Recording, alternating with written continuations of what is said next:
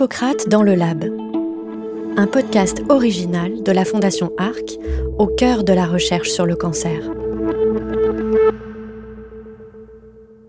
Sonia et Jean sont médecins.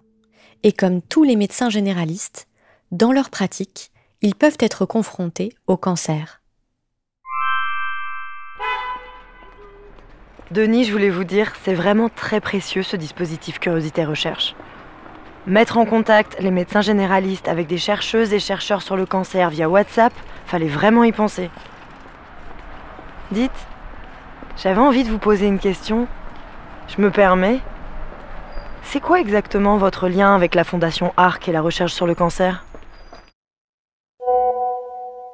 Tout remonte à 1992. C'est une année triste pour moi puisque c'est celle de la mort de mon père. Il n'avait que 49 ans et il a été emporté par un cancer du poumon. À partir de cette époque-là, je me suis rendu compte que tous nous étions touchés de près ou de loin par le cancer, ce véritable fléau.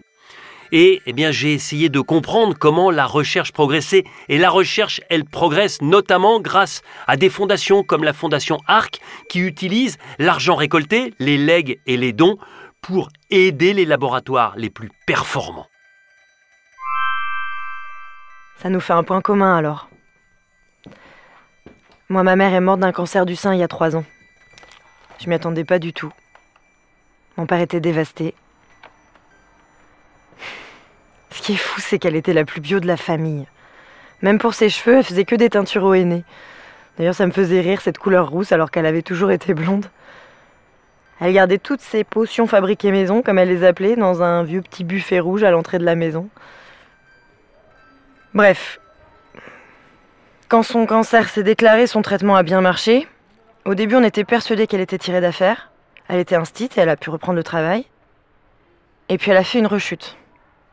Là, elle a essayé toutes les alternatives en complément de son traitement classique. Plus de sucre, du yoga, des huiles essentielles. Et elle, elle y croyait dur comme fer.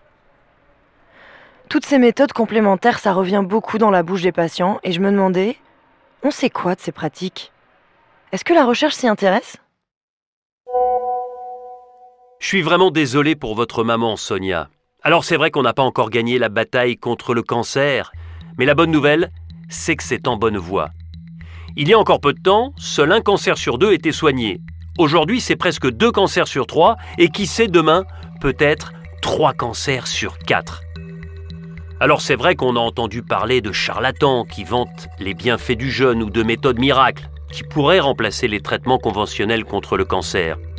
Maintenant, pour entendre un point de vue beaucoup plus solide sur la question, j'ai contacté la docteure Inès Vasslouis. Elle est oncologue médicale à l'Institut Gustave Roussy à Villejuif et elle travaille pour l'étude Canto qui favorise et étudie le retour à la vie normale des patients en rémission. Une étude assez récente où est-ce qu'on a montré pour traiter la fatigue après cancer que 20, plus de 20% des patients utilisé des compléments inclus de la homéopathie. Que d'une façon globale, on pas donné beaucoup d'épreuves de bénéfices, sûrement pas pour le traitement de cancer en soi, et même pour le symptôme. On n'a pas d'épreuves d'efficacité de la mitigation de symptomatologie avec ce type d'intervention. La compuncture par contre, il y a beaucoup des études qui ont prouvé qu'il est un type de médecine complémentaire intéressant, par exemple, pour les douleurs osteoarticulaires après un traitement d'hormonothérapie du cancer du sang. Et c'est intéressant parce que les femmes atteintes de cancer du sang se tournent beaucoup de fois vers les médecines complémentaires qui n'ont aucune évidence d'efficacité et que par contre, des fois, sont très réticentes à utiliser les médecines conventionnelles. Je pense parce que actuellement, il y a tellement de forums de communication pas checkés scientifiquement que chacun crée une réalité très propre. C'est vraiment essentiel que les femmes créent des relations de confiance avec ces oncologues, avec ces professionnels de santé, pour qu'elles soient capables de trouver la bonne information et de faire des bons choix pour eux. le danger quand on engage dans une dynamique de replacer la médecine conventionnelle pour médecine complémentaire est entraîner une vraie perte de chance pour les patients. Beaucoup de communication à faire là-dedans.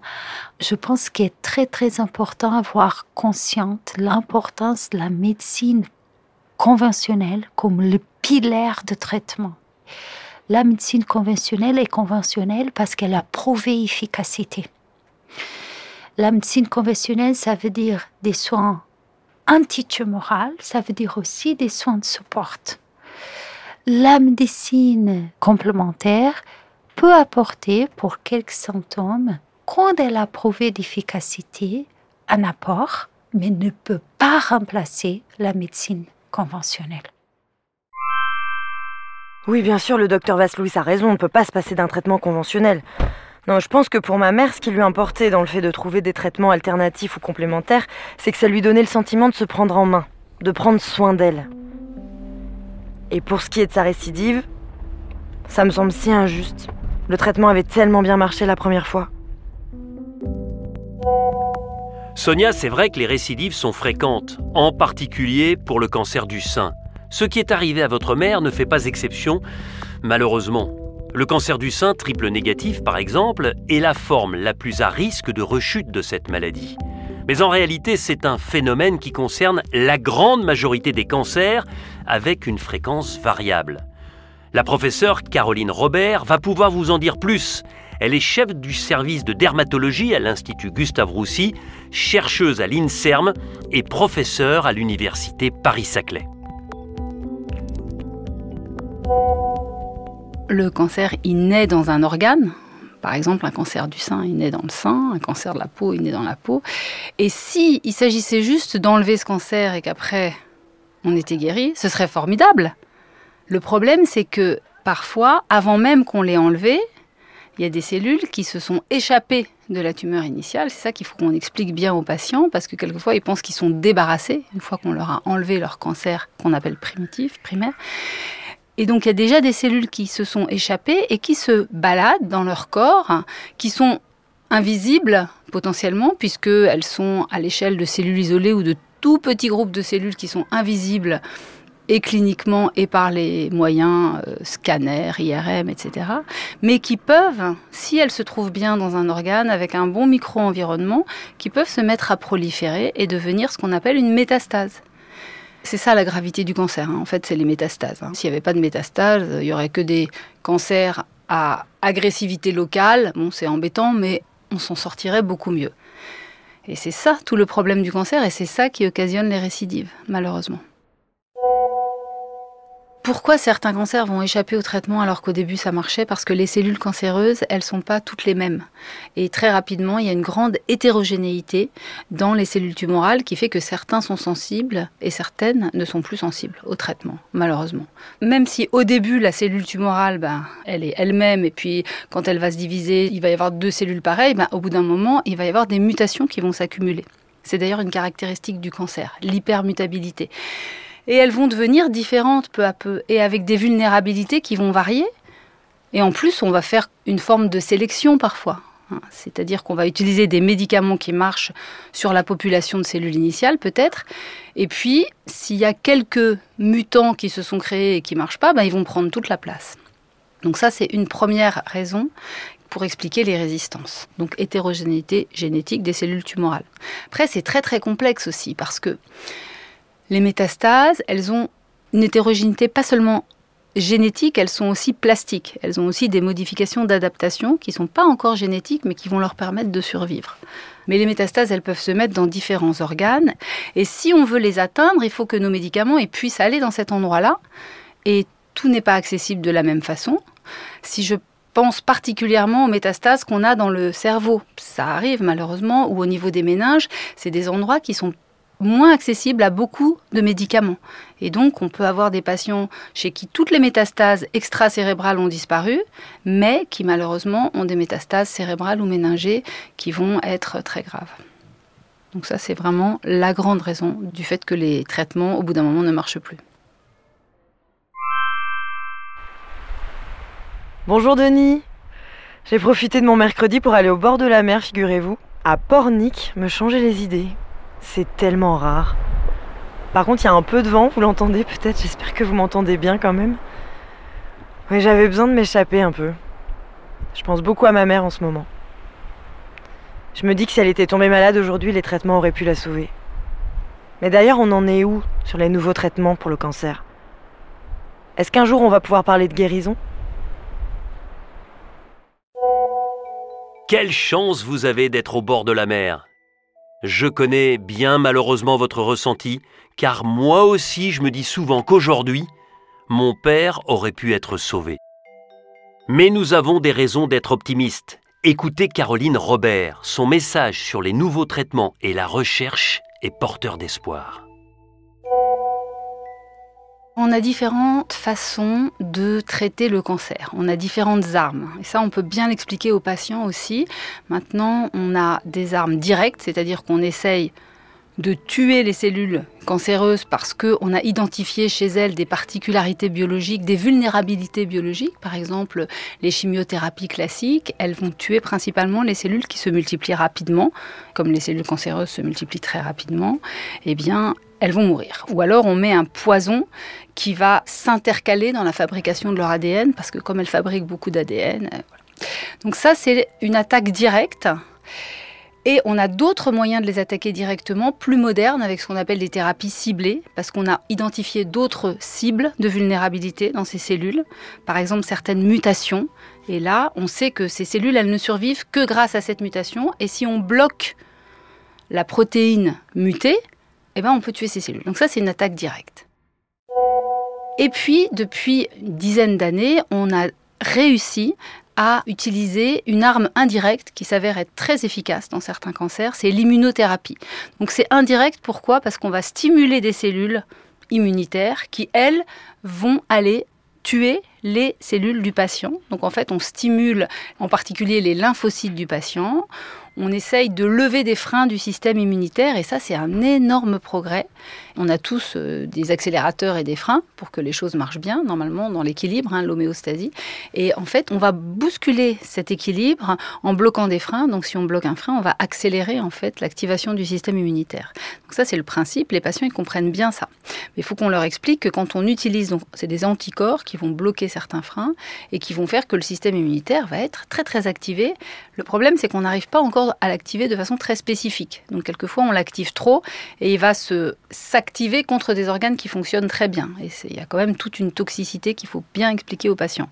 Mais dans les meilleurs des cas, il va détruire le cancer et ça marche très bien. Donc ça c'est l'énorme apport de l'immunothérapie par ce qu'on appelle le blocage des points de contrôle immunitaire. On utilise souvent les, mots anglais immune checkpoint inhibitor. Donc ça, c'est vraiment un énorme progrès.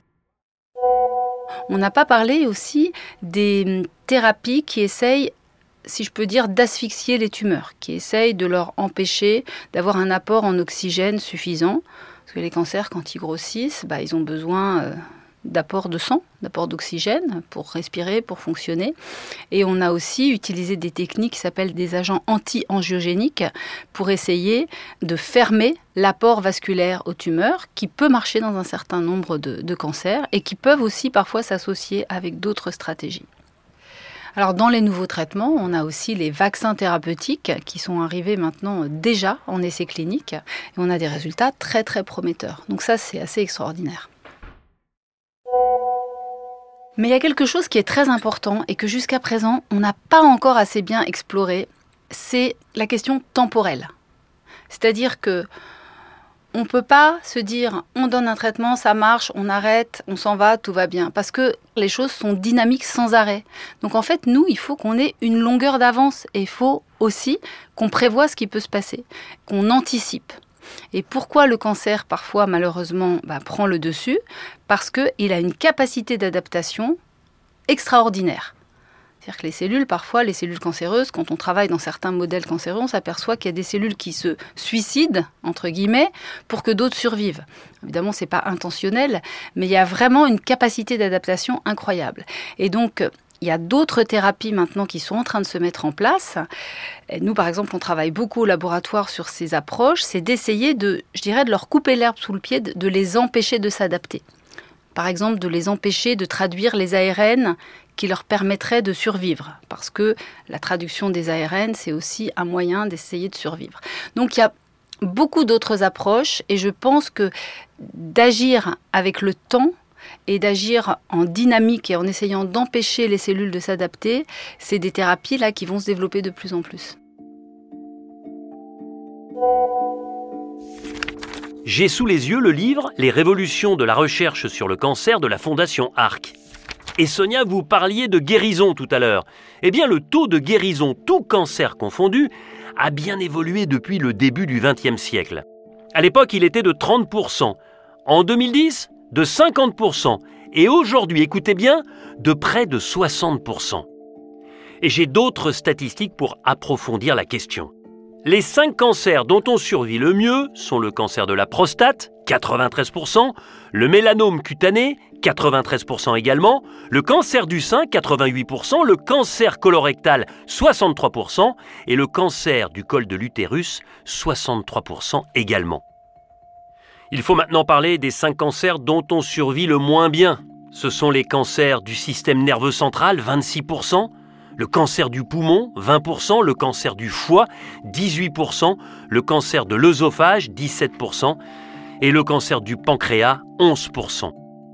Je parle bien évidemment ici de survie, car il s'agit de rémission et non de guérison.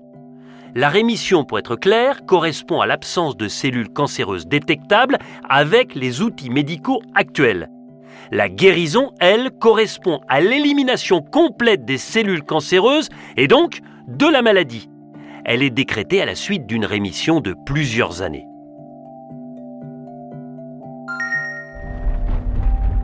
Salut papa. Tu sais, je me suis permis de poser quelques questions à Denis sur le cancer de maman. Je te transfère les réponses des chercheuses. Je t'embrasse.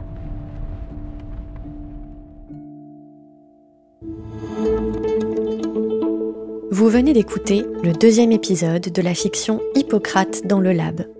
Cette collection originale est proposée par la Fondation Arc et son parrain Denis Brognard et produite par le studio Ose. Vous pouvez commander gratuitement le livre Les révolutions de la recherche sur le cancer sur fondation-arc.org. Pour tout savoir sur la prévention et le dépistage, rendez-vous au prochain épisode.